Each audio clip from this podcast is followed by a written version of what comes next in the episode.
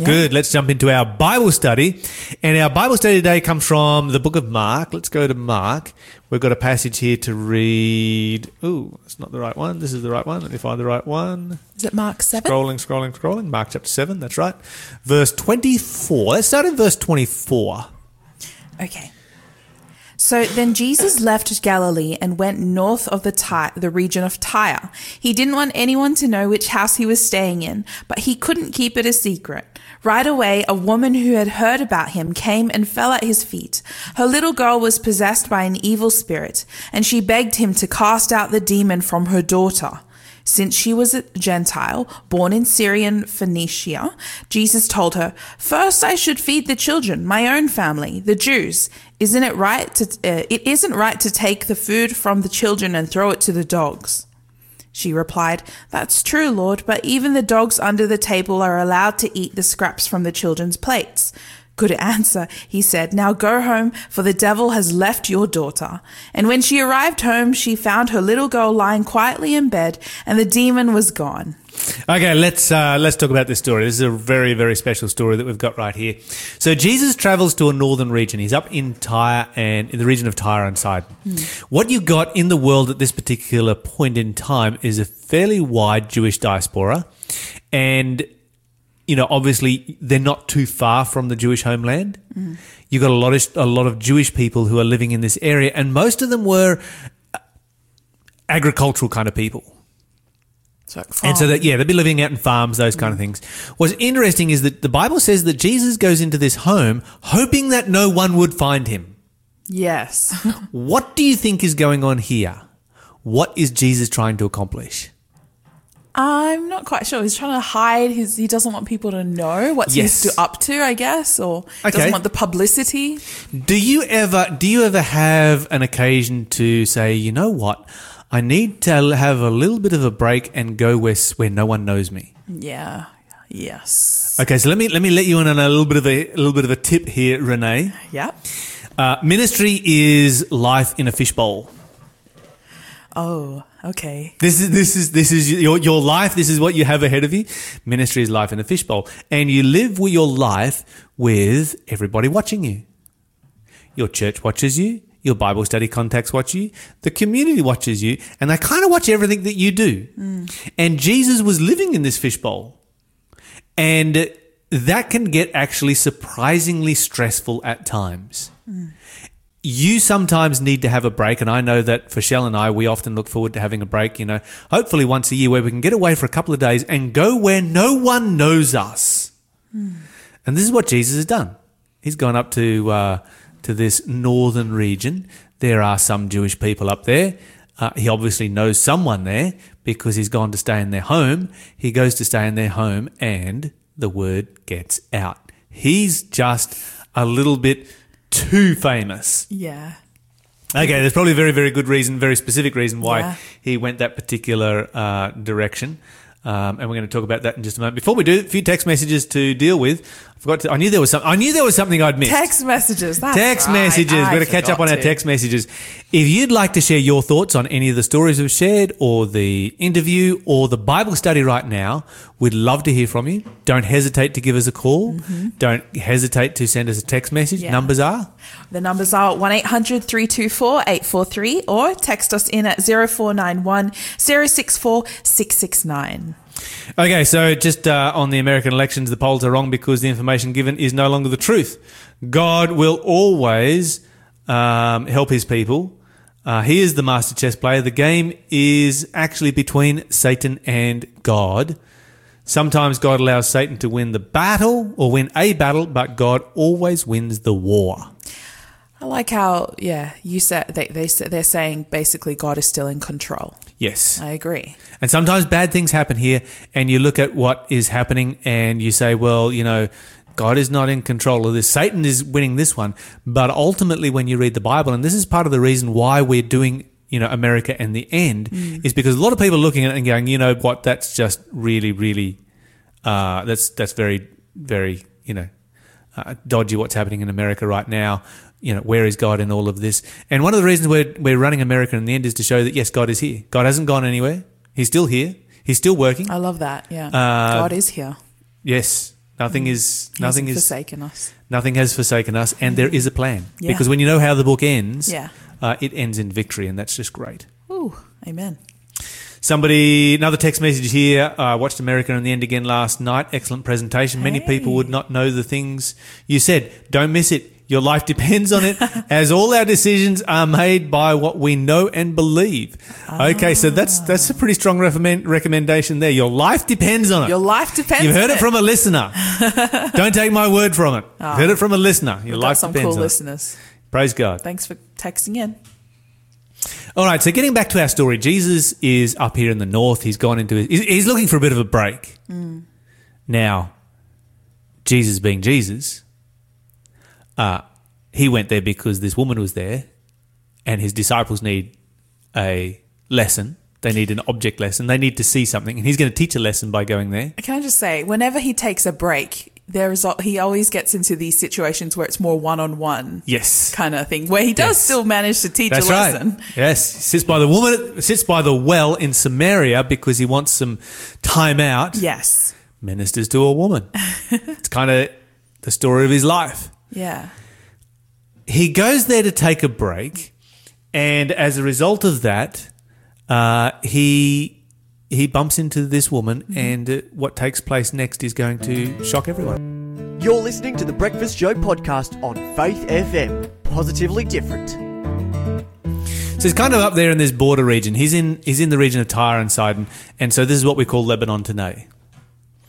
Somebody hears that he is there and turns up. Okay, what is unusual about this situation? Well, this woman is not a Jew. She's a Gentile, and she's asking this Jewish man, Jesus, for she has a request. Why would that be weird?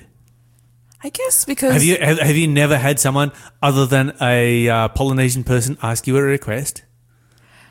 I mean, they have, yeah. So I guess... You got me there. Well, it's like this. The culture was different then. Mm. And particularly the Jewish culture. So you had this agrarian society. You had this, a farming community in the north made up of Jewish people. Then you had your local Lebanese community living in the cities. And the Jewish people looked down on the Lebanese people or the... Syrophoenician people or Phoenician people, whatever you want to call them, according to history. But we would just call them Lebanese people because that's who they are. The Jews looked down on them because they weren't Jews. The people in the city, as in your Phoenicians or Lebanese, they looked down on the Jews because they were farmers. So everybody kind of looked down on everybody else. But not only that, you had a Jewish culture in which a Jewish person would never touch a Gentile, would never go under the roof of a Gentile, would never touch something that a Gentile had touched, and if he did, he would instantly wash himself and make himself clean because he somehow had contaminated himself with Gentile, had Gentile on his fingers. Ugh, let me wash that off. I guess with that in mind, if that was the case, I would not approach someone who was, if I was a Jew, I would not approach a Gentile. Because I'm like, ugh. So why would this Gentile approach me? That's right. And if you knew that Jewish people thought that way about you, would you go to them? No. It's like, why would I want to have anything to do with anyone who is that arrogant? Yeah. Really, I mean, that's how we look at it today. Yeah. If somebody's going to be arrogant like that, it's like, well, there's other people that can help me, and there's other people that I can hang out with and be friends with. I don't need to deal with that kind of thing in my life. Was it true that the Jews thought Gentiles as like dogs? That's right. The Bible says, and from history we know that for a Jewish person, the lowest animal in the world was a dog. What's the lowest, filthiest, dirtiest, most grossest animal to you? Pig or like pig, or like just rats and even in today's society, to call someone a pig is an insult. It is. But rats, they're not very nice either. Yeah. And so for the Jewish person, anybody who was not a Jewish person is less like they're just a rat. Oh, that's a really mean thing. Oh yeah. They're just a rat is all they are. And that's what they're saying. They're a Jew. They're just a dog. Now, of course, we love dogs. Yeah, we do. And the Gentiles back then loved dogs as well. And it actually comes out in this story. Oh. It's really interesting. Because a Jewish person would never, ever have a pet dog. Like, not in any circumstances whatsoever at all, because that dog would be constantly making them unclean. Ah, okay. It was an unclean animal. Okay. And so they never had pet dogs. They kind of, you know, they missed out a little bit there, but that's a bit sad because dogs are man's best friend. Did you know that dogs get more positive endorphins from human interaction than what they do from dog interaction? No. They're the only animal in the world that actually gets a better result and is closer to humans than its own species. That is so odd, but cool. It's very, very cool right there, which just goes to show, you know, dogs. How about cats? No, it's completely different. Unfortunately, I hate to disappoint you this morning, but cats have no interest in you as a person other than they are your owner. I disagree on the grounds of my feelings. Don't like that. You do know why a cat rubs themselves against your leg and particularly rubs the side of their mouth against your leg? Yeah, I don't know why. I just because there's scent glands there and they rub those scent glands on anything that they proclaim ownership over. Oh. It's like, yes, I am the master. No. This is my pet. That's basically what a cat's saying. No. Oh. See, you got me sidetracked here onto my favourite rant. Producer Shell is in today. It's nice to have Producer Shell with us. Yeah. And she is kind of laughing her head off at us. Anyway, we will forgive you for having a cat, maybe a little bit, kind of. Where are we up to? We're talking about dogs and the Jewish attitude towards dogs. Yes, yeah. Okay, so this is very common. Jews would talk about Gentiles, they're just dogs. They're just rats is all they are. We use that, you know, when we talk about, you know, some kind of like minor birds or something like that, which are an introduced species. Mm-hmm. We call them rats with wings because we like to insult them. Oh, 100%. They're an invasive, 100%. Awful, horrid kind of thing that... Yeah. Yeah, we just don't want around. Rats of the sky. Rats of the sky. It's all they are. And so this is what they're doing. They're just like very, very insulting. Yeah. Okay, so you've got this woman. The first thing about this woman is that she's a Gentile. She's somebody that Jesus as a Jew culturally would be expected to consider just a filthy dog. Mm. Secondly, within her own culture, which is a Lebanese Hellenistic culture, she's a woman. And that makes a big difference. We were talking about Yemen earlier. Mm-hmm. Yeah. And how that, you know, I've been in countries like in the Middle East like this, and you see the public transport, you know, the bus. You know how public transport bus has two doors, one halfway down and one at the front? Mm-hmm.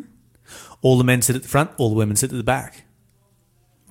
Because women are just not worthy to sit at the front of the bus. Hmm. They're not worthy to have access to the best seats and the best service and so forth.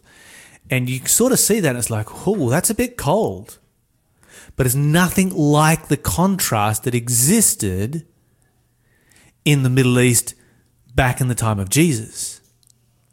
And for, you know, these women in Yemen that we were talking about to go out and to build their own power supply for themselves and their community is pretty unheard of. But for a woman to go and to seek help rather than getting her husband to do it is just, you know, that's even way more unheard of. And not only that, not only do you have a woman here who's being proactive, but she's going to a Jew. Mm. And she's going to somebody who she knows is going to treat her like a dog and consider her to be on the same level as a dog. And so she turns up at Jesus, and this is a really weird story because it's almost like Jesus is just super cold. Yeah. Yeah. What are those verses there? Can you find those verses for us real quick where she makes that request and then Jesus makes that reply? Yeah. Jesus says, "First I should feed the children, my own family, the Jews. It isn't right to take food from the children and throw it to the dogs." You know, so Jesus draws an analogy here and is like, well, you know, if I was a parent and my children were hungry, I wouldn't take the food that they were eating and feed dogs with it. Mm. And we wouldn't do that today either. Yeah. You know, we would preference the life of our own children over the life of our pets. That'd be pretty hard for some people. That might be very hard for some people. But, you know, the reality is when it all boiled down, we would. Yeah. We would prioritize our own family members who were human beings over the life of our pets. And this is what Jesus is saying. It was like, why should I use my healing power and my healing energy to heal you when there are so many Jewish people in trouble? Okay, so question, was Jesus a racist? No. If Jesus wasn't a racist, why are there very few Gentiles that he ministers to and very few Gentiles that he heals? I'm not sure. I would suspect maybe they weren't. It's a tough question, isn't it? Yeah. Like there were a few Gentiles that did come to him and he did go to them. He went to their towns. Yes. I don't know. Okay, so there's a couple of examples that we need to talk about. Mm. First of all is that Jesus had a major, major challenge in being able to reach the Jewish people and have credibility with the Jewish people. You're listening to The Breakfast Show podcast on Faith FM. Positively different. Mark, when he records this story, kind of shortens it a little bit. That's kind of what Mark does with everything. His book is an abbreviation. So let's go back and have a look at Matthew's account. Matthew has some extra statements here that Mark does not include because Matthew really talks about how the disciples reacted. So Matthew chapter 15, verse 21 to 28. Then Jesus left Galilee and went north to a region of Tyre and Sidon. A Gentile woman who lived there came to him pleading, "Have mercy on me, O Lord, son of David, for my daughter is possessed by a demon that torments her severely." But Jesus gave her no reply, not even a word. Then his disciples urged him to send her away. "Tell her to go away," they said. "She is bothering us with all her begging." Then Jesus said to the woman, "I was sent only to help God's lost sheep, the people of Israel." But she came and worshipped him, pleading again, "Lord, help me." Jesus responded, "It isn't right to take food from the children and throw it to the dogs." She replied, "That's true, Lord, but even dogs are allowed to eat the scraps that fall beneath their master's table." "Dear woman," Jesus said to her, "your faith is great, your request is granted." And her daughter was instantly healed. Okay, so Jesus has gone up to this particular area, the Bible says, and entered into a place. He's gone there because no one knows him. He needs a break. He's gone there with his disciples, and when Jesus is discovered at that particular location, the disciples are like, "Well, you know, Jesus needs a break. Go away. Yeah, don't be bothering him. He came here for a break. He's gone for some R&R out in the country. Leave him alone. And also, you're a Gentile, so why would you be asking? And you're a woman, so why would you be asking? Mm. Just, you know." And you know, Jesus is completely not saying a thing. It appears like he's ignoring her, but is he? Is he? No. No, he's not ignoring her at all. By the way, we forgot to have our quiz. Yeah. We need to have another clue for our quiz. Another clue. Here we go. Good thing of producer Shel to be reminding me here. Quick clue for the quiz. Okay, so Samuel reaffirmed Saul's kingship in this city. Its name begins with a G. Okay, city beginning with a G, where Samuel and Saul had, quite a bit to do with each other from time to time. If you look at the story of Samuel and the story of Saul, you'll find this particular town coming up. Yeah. Okay, if you know the answer, numbers to call are 1-800-324-843 or text us in at 0491 064 669. Okay, so Jesus kind of ignores this woman and she keeps asking. So she's not giving up, is she? Mm-mm, she's persistent. That's right. And so then Jesus replies and says, "Look, I was sent to the Jewish people. I was not sent to the Gentile people. It's not right to take all the blessings that I've got for the Jewish people and to give it to the Gentile people." And he uses the word that she is familiar with, that the disciples are familiar with, that they are all expecting, and that is the word dogs. And what's her reply? Her reply is, Even dogs are allowed to eat the scraps from the floor. The crumbs from the master's table. Yeah. Okay, so this shows a very big contrast between her as a Phoenician or as a Lebanese woman who had no qualms with having pet dogs, because she would know that pet dogs will hang out under the table. We have a pet dog. He's an outside dog, but we have our lunch outside most days. And he will hang out under the table. Yeah. He will beg for scraps. He will look longingly and pleadingly into everybody's eyes to get scraps.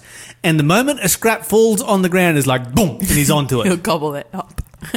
And she's basically saying, look, you let the slightest scrap of your grace fall, and I'm going to snatch it right now in a second. I will not let it go to waste. This is a woman of tremendous faith right here. And so when you, next time that you are having a meal and there is your dog under the table, or if you're at somebody else's house and they have a pet dog and that pet dog is under the table, remember this story.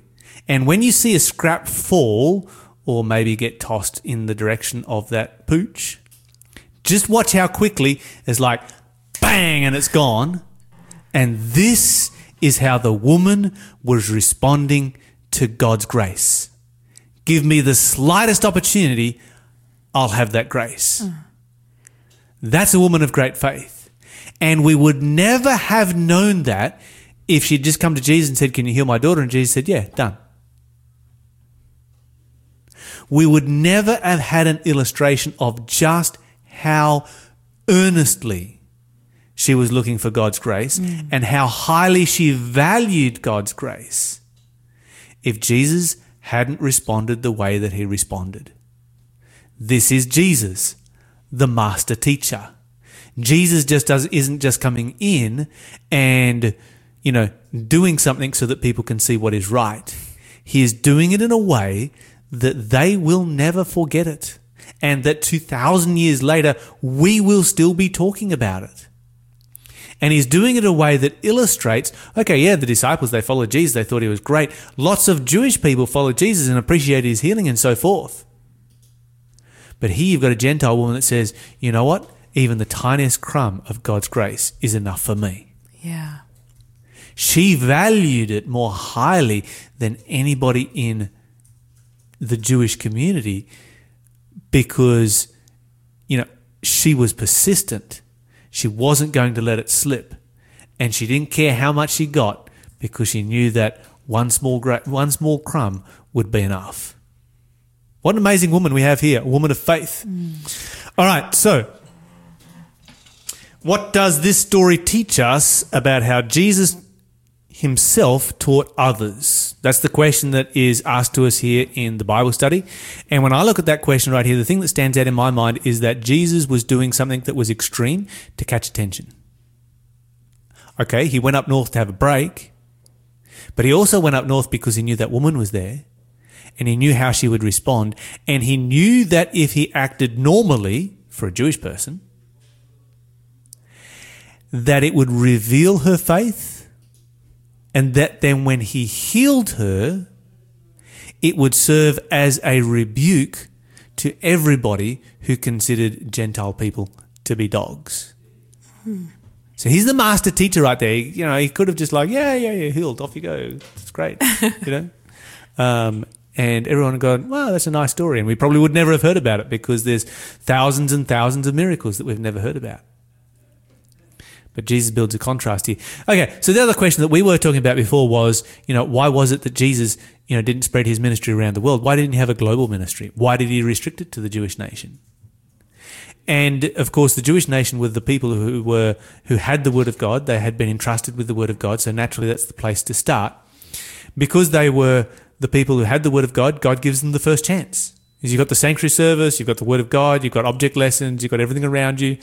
You have been my people for the last, so many thousand years, and this is the logical place to start. You are the ones who are best qualified to become my missionaries. They didn't have to do a whole doctrinal course of Bible studies to understand what Christianity was. They just had to accept Jesus Christ. They already had everything else that they needed to have. And so Jesus goes there first. Now, going there, of course, they developed this incredibly racist attitude, which has got nothing to do with God or the Bible. Mm-hmm. But it was their culture, and because it was their culture, it meant that if Jesus spread his ministry all over the globe, he would be instantly ignored. He would lose all of his credibility. And so Jesus is above culture, is above all of those kind of things. And, you know, sometimes things don't happen as we desire. They happened as the desire of for the desire of that woman there. It doesn't always happen that way, but it always happens for our best good. You're listening to The Breakfast Show podcast on Faith FM. Positively different. Okay, it is now time for here it comes. It's coming sooner or later. Where is it going to be? It will come soon. I see we caught producer Shell all off guard. Question of the day. Oh, I love this job sometimes. Does God still wink at ignorance today? If not, why? If yes, why won't he wink at the ignorance of those deceived into taking the mark of the beast? After all, if they were all deceived, it's not as though they purposed in their heart to do wrong. Okay. Oh, sorry. And this is from a Townsville listener. All right, so this is a really good question. This is a really good question right here, because it points out the fact that for somebody to be truly deceived, mm-hmm. ignorance is a requirement. If you know it's wrong, you're not deceived about the nature of what you're involving yourself with. Yeah, you're knowingly. You've got your eyes wide open and you know what is wrong. Yeah. And so the Bible talks about two classes of people who receive the mark of the beast at the end of time. Mm. The Bible talks about those who receive it in their forehead, or those who receive it in their hand. Mm. In the Bible, in your forehead, in your mind, or particularly even in the way that, you know, human beings are just biologically made, the forehead is the part of your brain where moral decisions are made. And so some people, they're not deceived. They know it's wrong and they choose to do it, and they make a moral decision to serve Satan rather than God. And the Bible says, you know, this is why, you know, the people of the earth enforce the mark of the beast, and then they deceive those that live on the earth. So you've got, you know, those who are doing the deceiving. Yeah. So those who are doing the deceiving, they know this is wrong, and they're receiving the mark in their foreheads. They've made a moral decision to do wrong. In the Bible, the hand is a symbol of works. Now, to do works, you don't have to make any moral decision at all. You just do it. And so there are a bunch of people who do not make a moral decision to worship Satan, more or less, to be against God. And the Bible says that they receive the mark of the beast in their hand. So why are they then condemned if the Bible says at the times of our ignorance, God winks at? Let's read what the Bible says here. So let's go to Acts chapter 17. Acts chapter 17, and we're going to look here in... Oh, where does it say this? About verse 30, something like that. Yeah, there you go, verse 30. The times of this ignorance God winked at, but now commands all men everywhere to repent. Okay, so when we read this passage right here, the Bible says that God basically turns a blind eye to those things that we are unaware of. In other words, God is not holding you accountable for something that you do not know. And deception requires ignorance. Mm. Now, this is where some people read this passage a little too shallowly, because God does not just require you to follow the truth that you know, but the truth that he has given you the opportunity to know. Let me give you an example. I've studied the Bible with people in the past, and you study about some of the moral requirements in Scripture. And then there were what about my grandparents who are dead now because they never knew about those particular moral requirements of the Bible? Are they lost because they broke them? And so I take them to this verse and say, no, at times of our ignorance, you know, God does not hold people accountable for what they do not know. And so they're not necessarily lost just because of that. Then I've had people say, okay, if that's the case, we need to stop our Bible studies right now, because the more I learn about the Bible and God's moral requirements, the more I am accountable for, and I don't want to be accountable for anything. Yeah. And it doesn't work like that, because God has sent me, or He sent you, or He sent somebody else with the truth. And when you turned a blind eye to the truth, God does not turn a blind eye to your deception. And that's what you've got happening at the end of time. You have people who are deceived, who have received the opportunity to hear the truth, and you can read that in Revelation chapter 14. You can read that in Revelation chapter 14 where the Bible says that the gospel, the truth, goes to the entire world. So every person, there's an angel flying in the midst of heaven, having the everlasting gospel to preach unto those that live on the earth, every nation, kindred, tongue, and being. So every person has the opportunity to hear the truth. Those that turn a blind eye to that opportunity to hear the truth, God does not turn a blind eye to their sin. Thanks for being a part of the Faith FM family. Join our community on Facebook or get in touch at 1-800-FAITH-FM.